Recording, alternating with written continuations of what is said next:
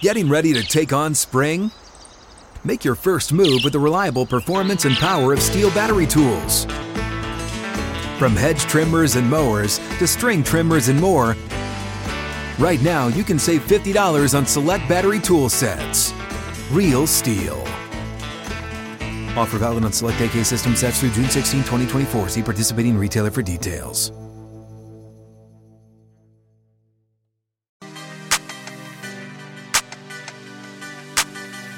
Just like that, the final hour is here for the Wednesday edition of Outkick 360. Glad you're with us on the Outkick Network. Hope you'll subscribe to the YouTube channel. You can stream the show live at Outkick.com. Clay Travis will be with us in 20 minutes. We'll discuss Lamar Jackson collusion and much more. Chad, the details surrounding the incident at Joe Mixon's residence there are details, but they're so vague that I'm very confused by them. So, this happened late night, where, according to reports, there were uh, police responded to a call of shots fired Monday night in Anderson Township, Ohio. Chad loves the townships. Townships. So, Hamlets, love those too.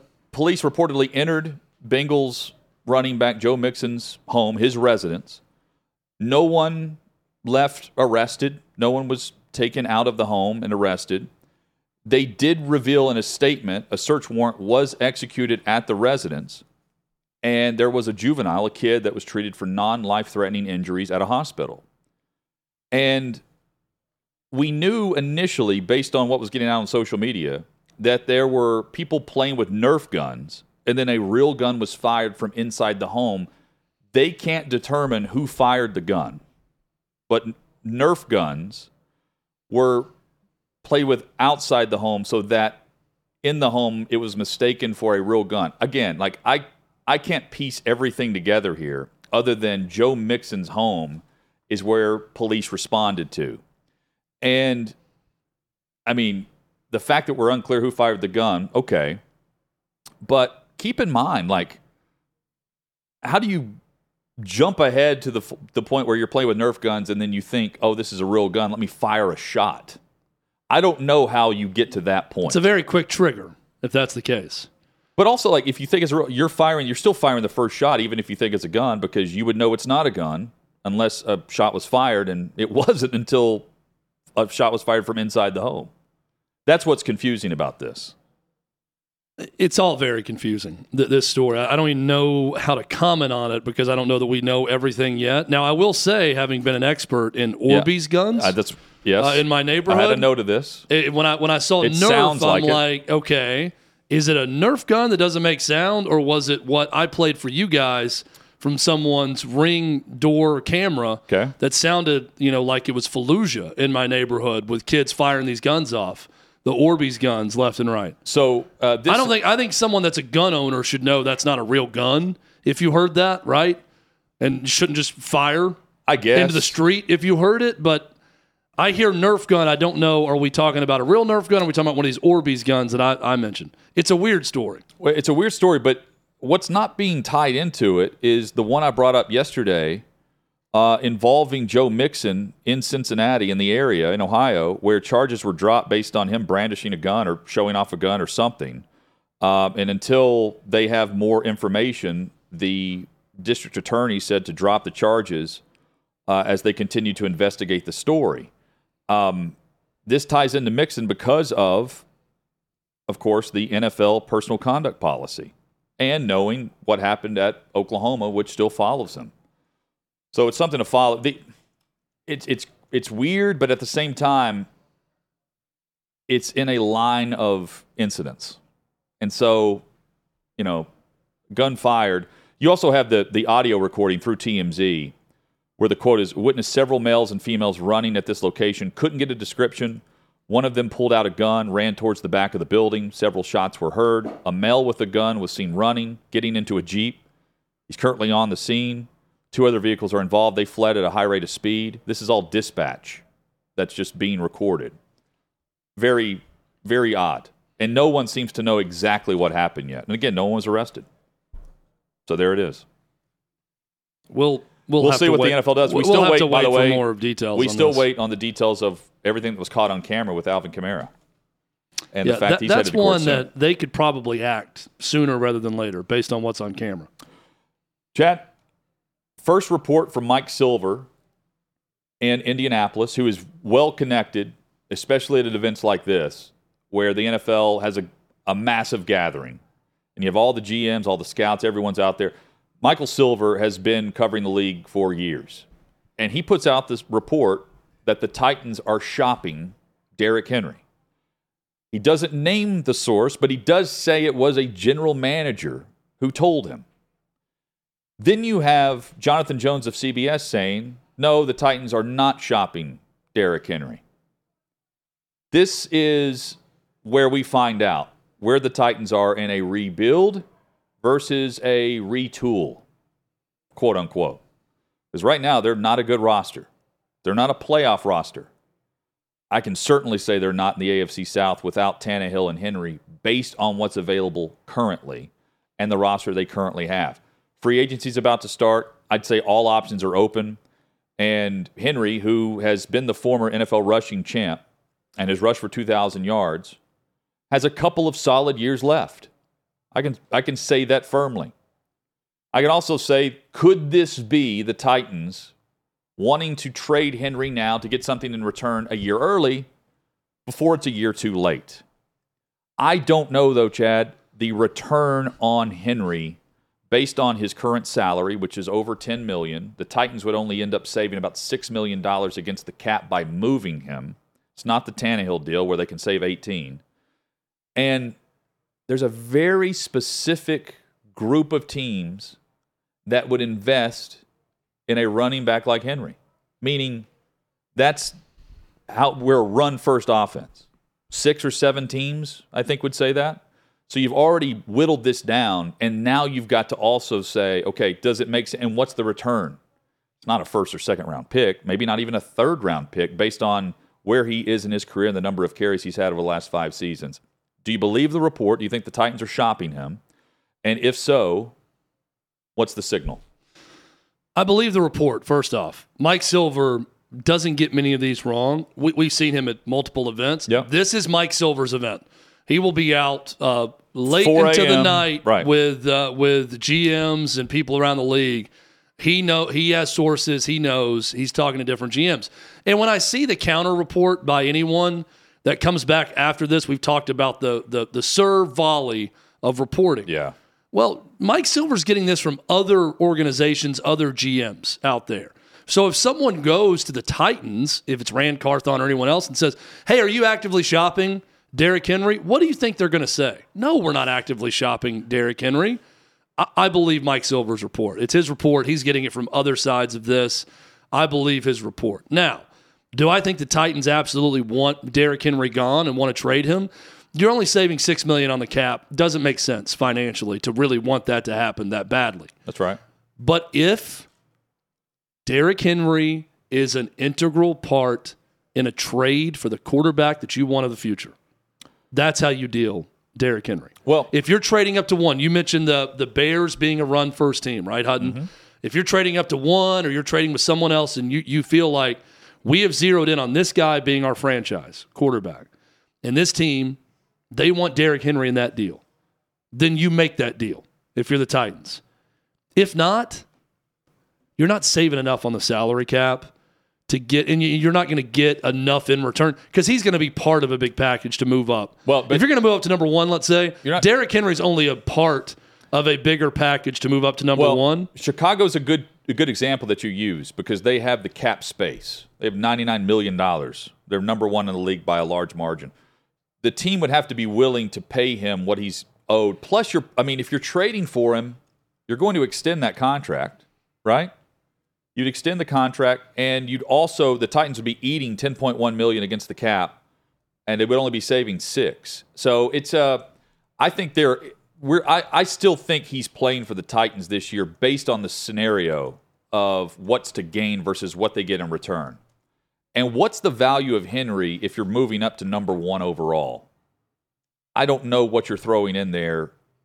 That's I mean you're you're you're, you're trading away a player that has one or two, three years left of solid play, and I'm being generous with that just based on the average lifespan of an NFL running back. And you can also, and especially this year, the team that's identity has been run is trading away Derrick Henry. They would be doing that because the running back class this year is really deep and you can find the next guy. So, as another team, I, am looking at it from the opposite angle. I don't know the true value of what he would bring on the market now. And I think that's all the Titans were doing is gauging where Henry is to other teams because yeah, I think he's more valuable in Nashville than he is to any other organization. Totally agree. And look, if you trade Derrick Henry for anything other than as a package to trade up to number one and draft your quarterback, it's going to be seen as the Titans are just tanking. They're, right. they're completely yeah, in right. rebuild mode. They're not serious about winning this year, and I understand that. I'll also say if you trade Derrick Henry and what you're going to have to give up to go number one, you are rebuilding. I'm not saying you're tanking because you got no, the number right. one pick. You're right. So you're not tanking for a number one overall pick and a quarterback. you're you're now you're, rebuilding around that player. Yes, you have traded up to get your franchise quarterback at that point. So what happens when you get a top pick at quarterback? You're rebuilding typically. Right. If you're the number one overall pick, that's what the Titans would be electing to do. And I'm not saying that's the wrong choice right now because I think they are barely hanging they, on to any semblance of being competitive at the top of the NFL. And you've got to be really optimistic if you're the Titans or a Titans fan to try to say that this is a team that could compete for a Super Bowl next year. Well, because right now, as it's constructed, it's not. They would be trading away a player that gets a, a 45% of the touches on offense from last year. Yeah. And they'd be trading away a player that, in terms of yardage, is probably upwards of 40, 40 ish percent yardage wise. I mean, that's their offense. So if they and we still don't know about Tannehill either. I think every option's on the table for them, though.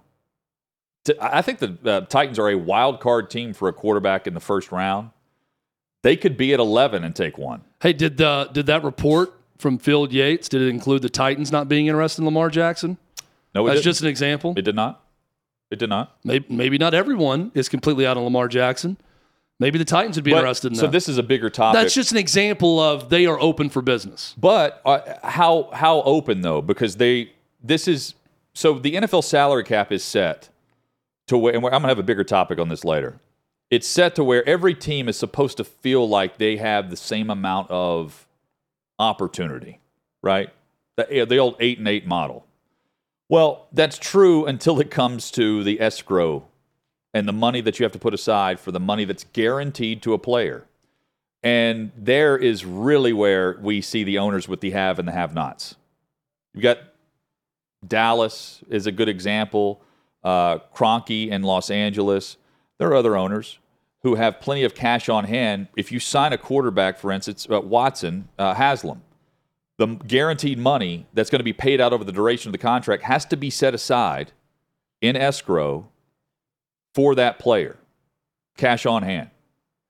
Not every owner can do that. That's why we had we've had several guests, including Armando. We brought this up on the show too. Mike Brown in Cincinnati for Burrow. Can they put that money aside? Do they have that cash on hand? Chad mentions here in Nashville. Amy Adams Strunk's putting up half a billion on the new stadium that's about to be approved and they're about to break ground on. How much cash on hand do they have to set aside for a franchise quarterback? In this scenario, it would be Lamar Jackson. I think that dwindles the amount of owners that are truly in on the bargaining and the negotiation for fully guaranteed money because of that rule. You got to put all the cash aside that you have and guarantee that it's there. You can't just promise it like the Florida Gators and then say it's not there to your quarterback in Rashada. It doesn't work that way. It's not a NIL no. in the NFL. That's no, and sure. that's how it should be. I mean, if you're signing a contract, you want assurances that it's there for you when it's time for you to get paid. Some breaking news, Hutton, during this segment. Donna Diata, Ditota, who is a writer for the Post Standard in Syracuse, okay. tweets out Jim Boeheim is no longer Syracuse's basketball coach. Adrian Autry is. The Boeheim era, after 47 years, is over at Syracuse. Adrian, who's a terrific guy, and a coach Syracuse players respect gets his shot. 51 years old is Adrian Autry. I looked at this account because I did not know Donna or her work. Over 10,000 followers, verified, writer for the Post Standard, Syracuse.com, AP voter. And this is Boeheim being told by the university he's not coming back because at the last the last big story we were discussing him, He, Well, he just said it's up to the university. well, he said he insinuated he had every intention to play to continue to coach, and within what three or four weeks, he gives his impromptu, based on the circumstance, impromptu retirement speech at the end of the Syracuse game today. He yeah, played, um, played and coached there. It's interesting. I need to read. So Syracuse also, Davey sent us this. Thank you, Davey. Syracuse men's basketball posted. Thank you, Coach Jim Boeheim. The, the wording here is, is Yes. important. Yep. A legendary coaching tenure that turned this program into a perennial national power comes to a close after 47 years. That's all they said. Didn't say he retired. Uh, Action Network then tweeted Syracuse head coach Jim Boeheim has retired. Associate head coach Adrian Autry will become the new coach. I now need to read Syracuse's official statement to see if they use the word that he retired in the statement. Well, Boeheim said today, I gave my It's the u- retirement speech last week and nobody picked But up But he said it's it. up to the university now. I mean that that's the point of our conversation now. We it's very vague and the wording matters here. Uh, Boeheim was asked if this meant he's retiring. That's up to the university. Follow up question. I gave my retirement speech on the court last Saturday, and I Yeah, gave it to the press conference afterwards. This is not a retirement.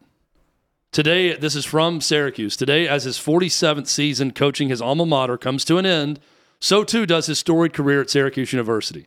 Associate head coach Adrian Autry, Syracuse grad 94, one of Boeheim's former players and longtime assistants, has been named the program's next head coach.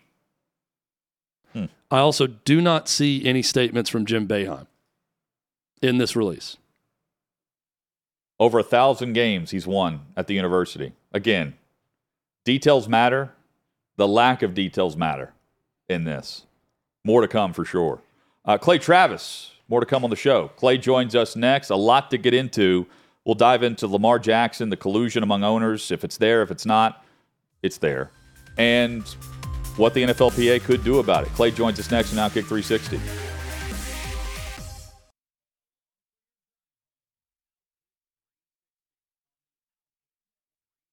What's up, everyone? It's Nick Wright, and I got something exciting to talk to you about today. Angie, your ultimate destination for getting all your jobs done well. Now, Angie isn't just your average home services marketplace. It's a game changer with over 150 million homeowners served and a network of over 200,000 skilled pros. Angie has experience and expertise to tackle any project with ease. Whether you're looking to spruce up your backyard or undergo a major home renovation, Angie's got your back. And their pros are locally based, often running small businesses right in your community. And here's the best part Angie makes the process seamless. From researching and comparing pros to scheduling services at your convenience. Angie's user friendly platform puts you in control. So why settle for anything less than perfection when it comes to your home? With Angie, you can trust every project will be completed with the utmost care and professionalism. So get started at Angie.com. That's A N G I, or download the app today to discover why homeowners across the nation are turning to Angie to get all their jobs done well.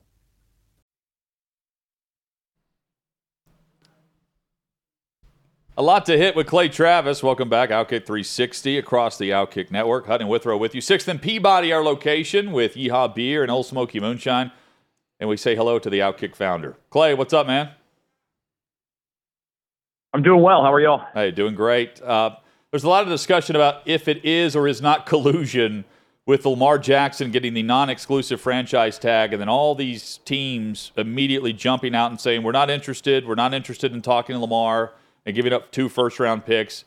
A year after we saw Deshaun Watson uh, in exchange for that guaranteed money, three first round picks from Cleveland, plus second and third rounders, multiple, to Houston in exchange. But yet there's not one team that's willing to jump out there and talk with Lamar Jackson about potentially joining their team as a franchise quarterback. First, we never get to this point with quarterbacks who are good. And second, yes, it's absolutely collusion. Um, so I, I, I have a, a, take on this. Um, I, I think, first of all, that both Lamar Jackson and the NFL are behaving, uh, sorry, the Ravens are behaving in an utterly rational fashion. By which I mean this Lamar Jackson thinks that he deserves the same kind of contract that Deshaun Watson got, uh, the same kind of contract that Kyler Murray got, uh, because he thinks he's better than both those guys. And uh, and I don't begrudge that. By the way, the three highest paid guaranteed money contracts right now, in order, uh, are Deshaun Watson, um, are uh, uh, Kyler Murray, and also Russell Wilson. And then Aaron Rodgers is in the fourth slot there uh, for guaranteed money. Now, a lot of times teams announce contracts that are massive dollar figures, but the dollars are not all guaranteed, right? So, presumably, and I haven't looked at the specifics of Patrick Mahomes, for example, he got a $450 million contract, but a lot of that money was not guaranteed, evidently. Okay. So, um, I think that the Ravens believe they have offered Lamar Jackson a contract that is bigger or more substantial than what any what he could get anywhere else. And I think that the failure of Deshaun Watson, Kyler Murray, and Russell Wilson, despite these massive guaranteed contracts, has teams taking pause. And so I actually don't think it's collusion. I don't think it's race uh, on collusion. If it were collusion, that's a crime. So there's no way that 31, in my opinion, NFL teams will all say, hey, we're not going to pay Lamar Jackson what he's worth uh, because we want the Baltimore Ravens to get a deal. Um, if they thought they could get a great deal on a quarterback, every NFL team would do that. Um, they may not want to give up two first round picks and have to guarantee $40 million and also still have the Ravens able to match that dollar figure. I also don't think it's racism. Um, you know, the three highest paid quarterbacks guaranteed money wise of all time are all black. Uh, I think there is nervousness about Lamar Jackson's ability to stay healthy. Uh, I think there are questions about whether he can be a really good quarterback for the next decade or so.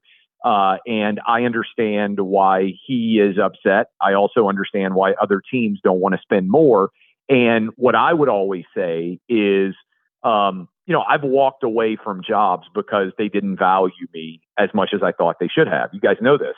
Um, I walked away from 1045 The Zone, where we used to work back in the day, because they offered me a $20 a day raise. Um, you know, I could have gotten a job at McDonald's making more money than they than they were paying me to, to host Withrow and I took in that terms deal. of a raise. yeah, yeah. We snatched that deal up. We're like, we'll take So- this is great money. so look, I understand both the the business side and the labor side on this situation because I've run companies and signed people to contracts, and because I've been uh, an employee who be- believes that he deserves more than what the company was offering.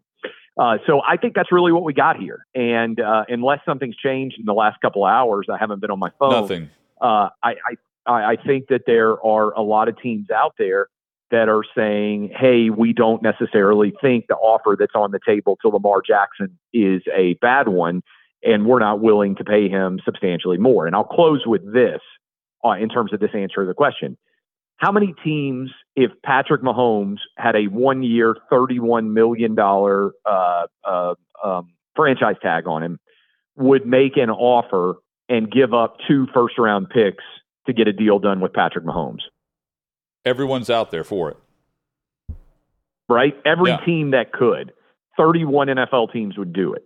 So uh, I, I think this is a sign that uh, Lamar Jackson is getting an early read that his idea of what he's worth is not necessarily reflected in the larger marketplace um, in a way that he thought it would be. I think it's a big moment for the NFLPA though, because this is and this is where maybe he needs the agent now more than ever, because it's the weakest PA of the major sports based on money allocated to the player and the player power, and the guaranteed money involved there. And we've seen it now happen with Haslam and and Watson. And it's not that they're not the teams aren't giving the guaranteed money, but what's been reported, all we know is that the offer was around what Watson received, 250 million over 5 years, but only 68% of that number was fully guaranteed. And there's not one team, I'm looking at the list of teams that are reportedly not interested. Falcons, Panthers, Commanders, Dolphins. There's not one team that wants to at least say, "Yeah, we're interested in negotiating." Not in signing him to a fully guaranteed deal. That's where I come down on it is for a league and teams that say we turn over every rock for within an hour, uh, two hours after the franchise tag deadline, for all of these reporters to say this team's out, this team's out, this team's out. Are you kidding me? We don't see the 26 year old franchise guy, former MVP on the market ever, and one's available, and everyone's saying no. Yeah, I look, I, I, I don't buy into the idea that these teams would all say no um, unless they were convinced that it wasn't a great asset for their team. And again, I think this is where having to give up two first round picks factors in. Um, I, I think that what the market is. Look, Lamar Jackson doesn't have to play, right? He's got a couple of options so far as I see it here. He can some way negotiate with the Ravens, like we saw happen with Kirk Cousins, right? Yeah. Kirk Cousins, I believe, you guys correct me if I'm wrong, played back to back one year uh, franchise tenders. Is that Yep. right? Yes. And then became an unrestricted free agent. If I am advising Lamar Jackson, I'm telling him, hey, the pathway to getting the payday that you believe you deserve is to figure out a path to pull a Kirk Cousins, where you say, okay, if nobody's going to trade for me and you guys are franchise tagging me, I'll play for 31 million this year. And then maybe I get franchise tagged again and I have to pay. I, I think there's like a big bump up. Like he'd have to get like 60 million or something. I don't know what the number is, but it's like prohibitive. Um, and then you'll get your payday. Uh, I'll also look. I mean, Lamar Jackson can say, okay, I think I'm being so undervalued. I'm not going to play at all. And then that really puts the onus on the Ravens, right? Um, because we've seen guys sit out before under the franchise tag and decide that they're not going to play. But look, I don't begrudge Lamar Jackson's position because I understand it. He's saying, I'm better than Deshaun Watson. And unlike Deshaun Watson, I haven't been sitting out for a year and a half refusing to play. And he's also saying, I'm better than Kyler Murray. And he probably thinks right now he's better than Russell Wilson. I'm sure Lamar Jackson thinks he's the best quarterback in the NFL. And he should from that perspective because that's how athletes perform on an elite level. But I just, I, I don't see uh, the likelihood that teams are colluding against him. I think there's just, look, the NFL is a copycat league. And I think a lot of teams are looking around and saying, boy, I'm glad we don't have that Deshaun Watson contract on the books. I'm glad we don't have the Russell Wilson contract on the books. I'm glad we don't have the Kyler Murray contract on the books. If all three of those guys had panned out and they'd made the playoffs and they'd been in the final four, there might be NFL teams saying, hey, this is the route to go win. Yeah. None of those guys made the playoffs. None of them paid, played particularly well. And I think as a result, there's apprehension about essentially handcuffing your team if you do a bad deal with the quarterback. Clay, we talked about it earlier, but this Kevin Blackistone uh, op-ed about his differences with Ron DeSantis and his his opinion, or one of something that he did with uh, education in the state of Florida, and now that means that the ML, MLB should pull spring training out of Florida. I hate when something that is a great unifying force like sports is used to divide or weaponized to say I disagree with X. So my favorite sport of the sport I cover should remove teams or remove events from that state because I disagree with it. What do you make of this latest uh, this latest piece?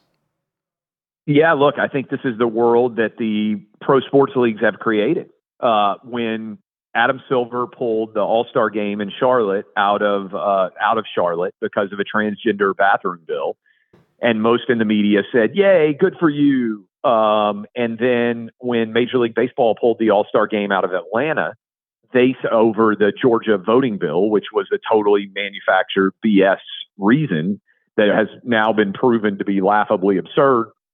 Uh, now that we've had the 2022 election that happened after the 2020 law, um, uh, I think that this is the precedent that is set that uh, sports media and or athletes or people involved in sports believe that they can bully sports leagues into taking stands that comport with their politics. And my argument has been, um, I, you know, I, I think it's absurd to make a decision about an athletic event based on something political in the state.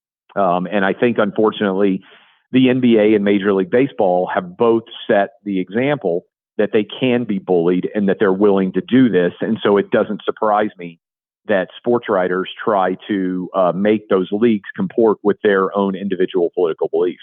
And with that in mind, I mean, the fact that this is, comes after Kendrick Perkins is going after the same NBA media that he's claiming is racist for voting on the MVP. when we know the NBA media has repeated the tone of the NBA for years now.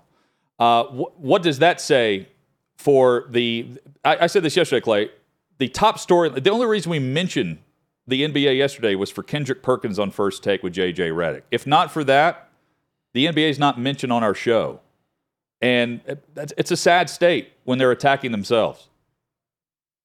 Yeah, look, um, I, I think what JJ Redick did was an important message because it's the first time I can remember somebody going on ESPN and actually saying, hey, a racial controversy argument is total BS. Um, and you almost never see this. Certainly, you never see it from a white guy because everybody's terrified of being called racist. And JJ Redick just went out and basically said, Kendrick Perkins, your argument is crap. And trying to argue that the NBA MVP voters are racist is patently absurd. Uh, and I'm paraphrasing, obviously, his right. argument. And Kendrick Perkins didn't have a Kendrick Perkins did not have a good answer. And uh, I, I, think it's fair to say that uh, many times ideas like these are allowed to take root. I haven't watched ESPN today, but I'm sure there are the usual ESPN suspects who went on and said Lamar Jackson's not getting paid more because of racism against black quarterbacks. And you legitimately can just say, well, the three highest paid guaranteed contracts in NFL history right now are all going to black quarterbacks that directly contravenes your argument. And again, I use the Patrick Mahomes example. Every NFL team would do whatever it took to sign Patrick Mahomes if they could. The narrative you may want to believe is true is not actually true based on the facts. And that's basically what JJ Redick said. And I think the reason it resonated to such an extent is because the vast majority of American sports fans are aware of this ESPN disease, it's one thing to argue, hey, I don't think X player deserves the MVP, right? That's a debate. That happens every sure. year. And some people make an argument for one guy, somebody will make an argument for another guy. You can cite a variety of different data. But saying, oh, the reason why Jokic is going to get the MVP this year is because the NBA MVP voters are racist. I mean, almost all of the MVPs over the last 30 years are black. So you're arguing that they weren't racist when they gave the award to black players, but now they are racist when they give it to white players. Um, and it's just, it's a fundamentally broken, not factually supportable argument. And there are a lot of these that happen and have happened over the last decade plus.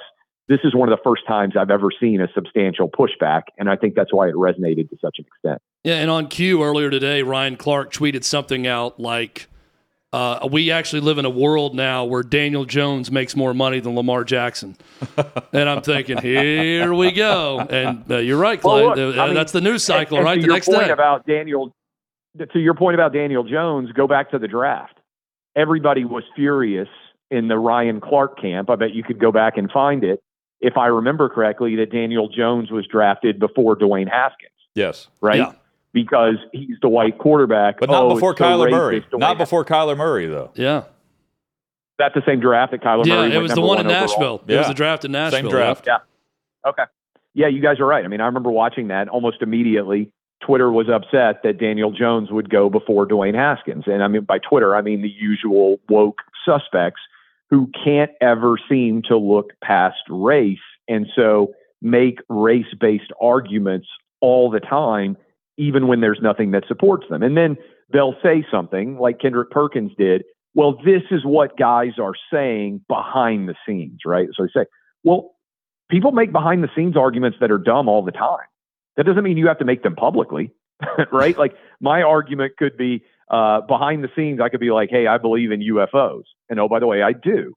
But if I then came out and uh, and made like a super, like like I said, and guess what? I think LeBron James is an alien.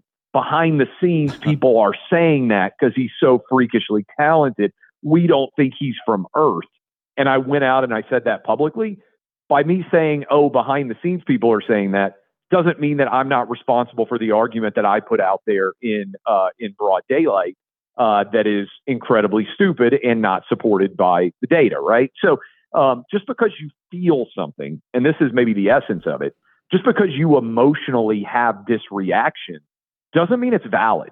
Like we've created this world where if I feel something, that means it's important for me to say it, even if there's nothing that supports it from a factual basis.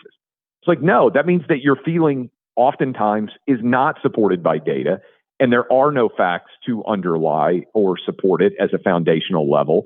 That doesn't mean you get to just go out and say it, and then your response is, well, I felt it. It feels right to me. I don't care.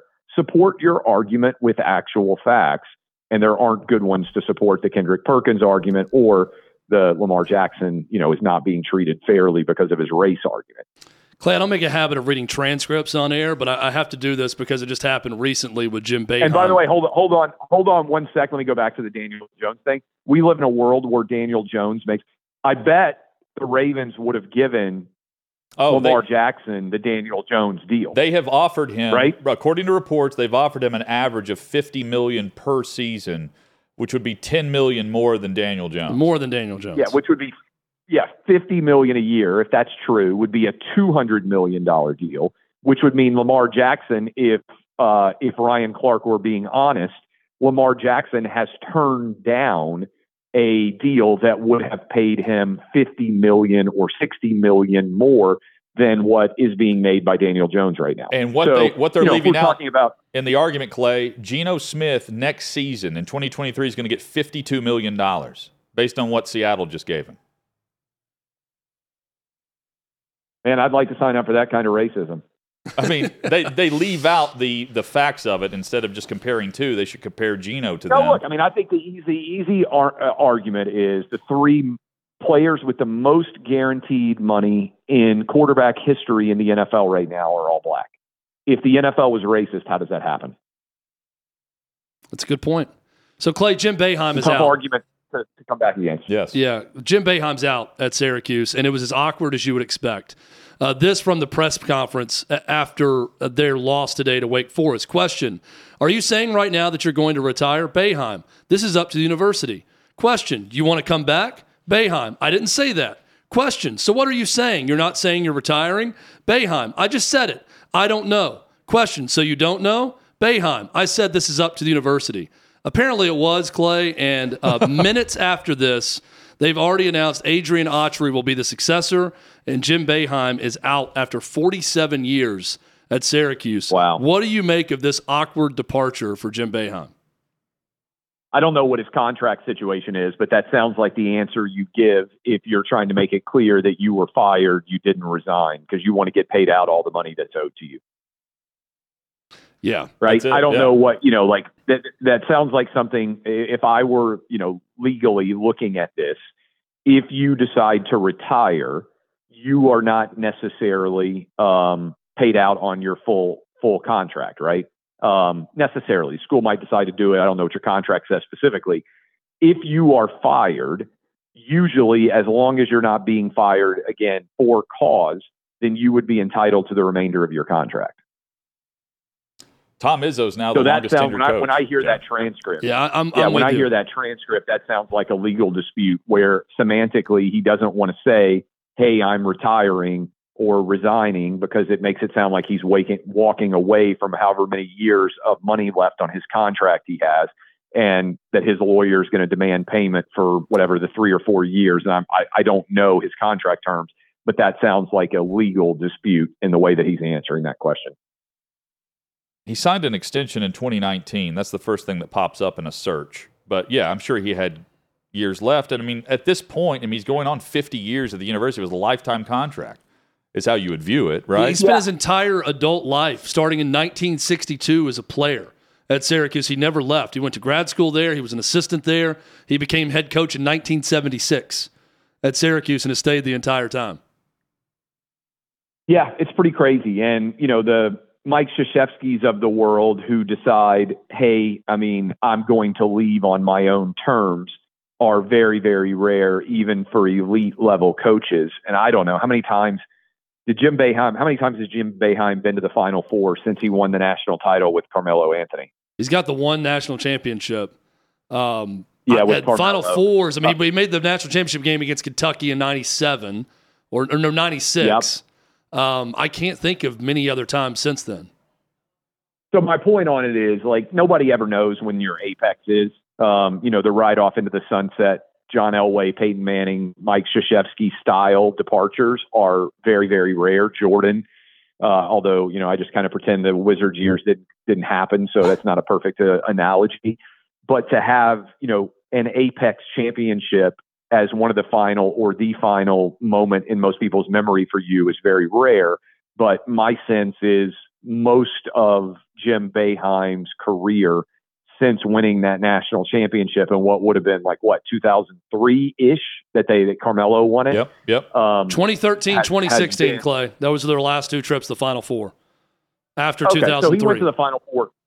Yeah, he went to the final four two more times. So that's that's still pretty impressive. Um, but you know, in my mind, his career was at the apex 20 years ago when he won the title. Yeah. Um, and uh, he certainly, I think, since 2017, uh, the numbers on Syracuse, I think he's lost like 17 games every year since 2017 or something like that. He certainly has not closed in the final five or six years of his career on a uh, on a tear. Clay Travis joins us each week at this time. Clay, thanks so much, man, and we'll we'll catch you at the SEC tournament. All right, appreciate you all. Thanks a lot. Yep, Clay Travis each Wednesday with us here on the show. Chad, coming up, a woman couldn't find her husband's body, and it wasn't because she was. I don't. I, I don't presume she was hiding the incident. She just couldn't find him based on all of the stuff in her home. How much stuff? We'll tell you next on Outkick 360.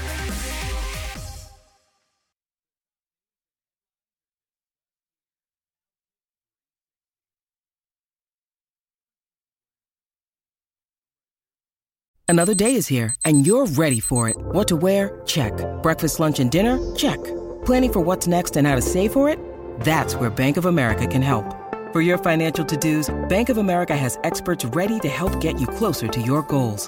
Get started at one of our local financial centers or 24-7 in our mobile banking app. Find a location near you at bankofamerica.com slash talk to us. What would you like the power to do? Mobile banking requires downloading the app and is only available for select devices. Message and data rates may apply. Bank of America and a member FDIC.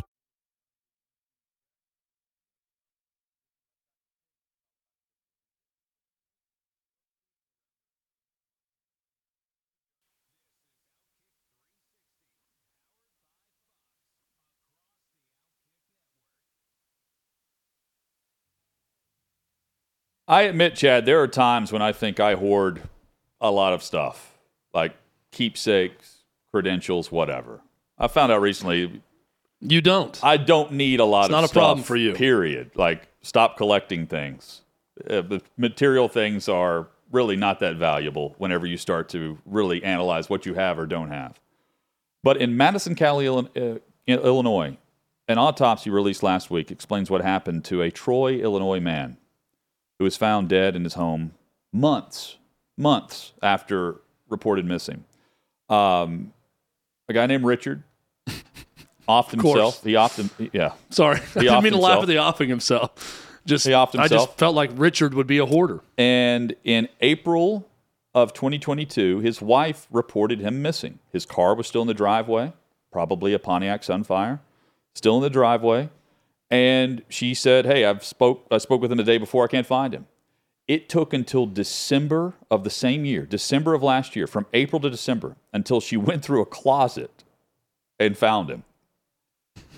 People reported like there were multiple, multiple professionals that went out. Plumber went out there and reported a bad odor, and they assumed it's because of this hoarder. She's living in filth.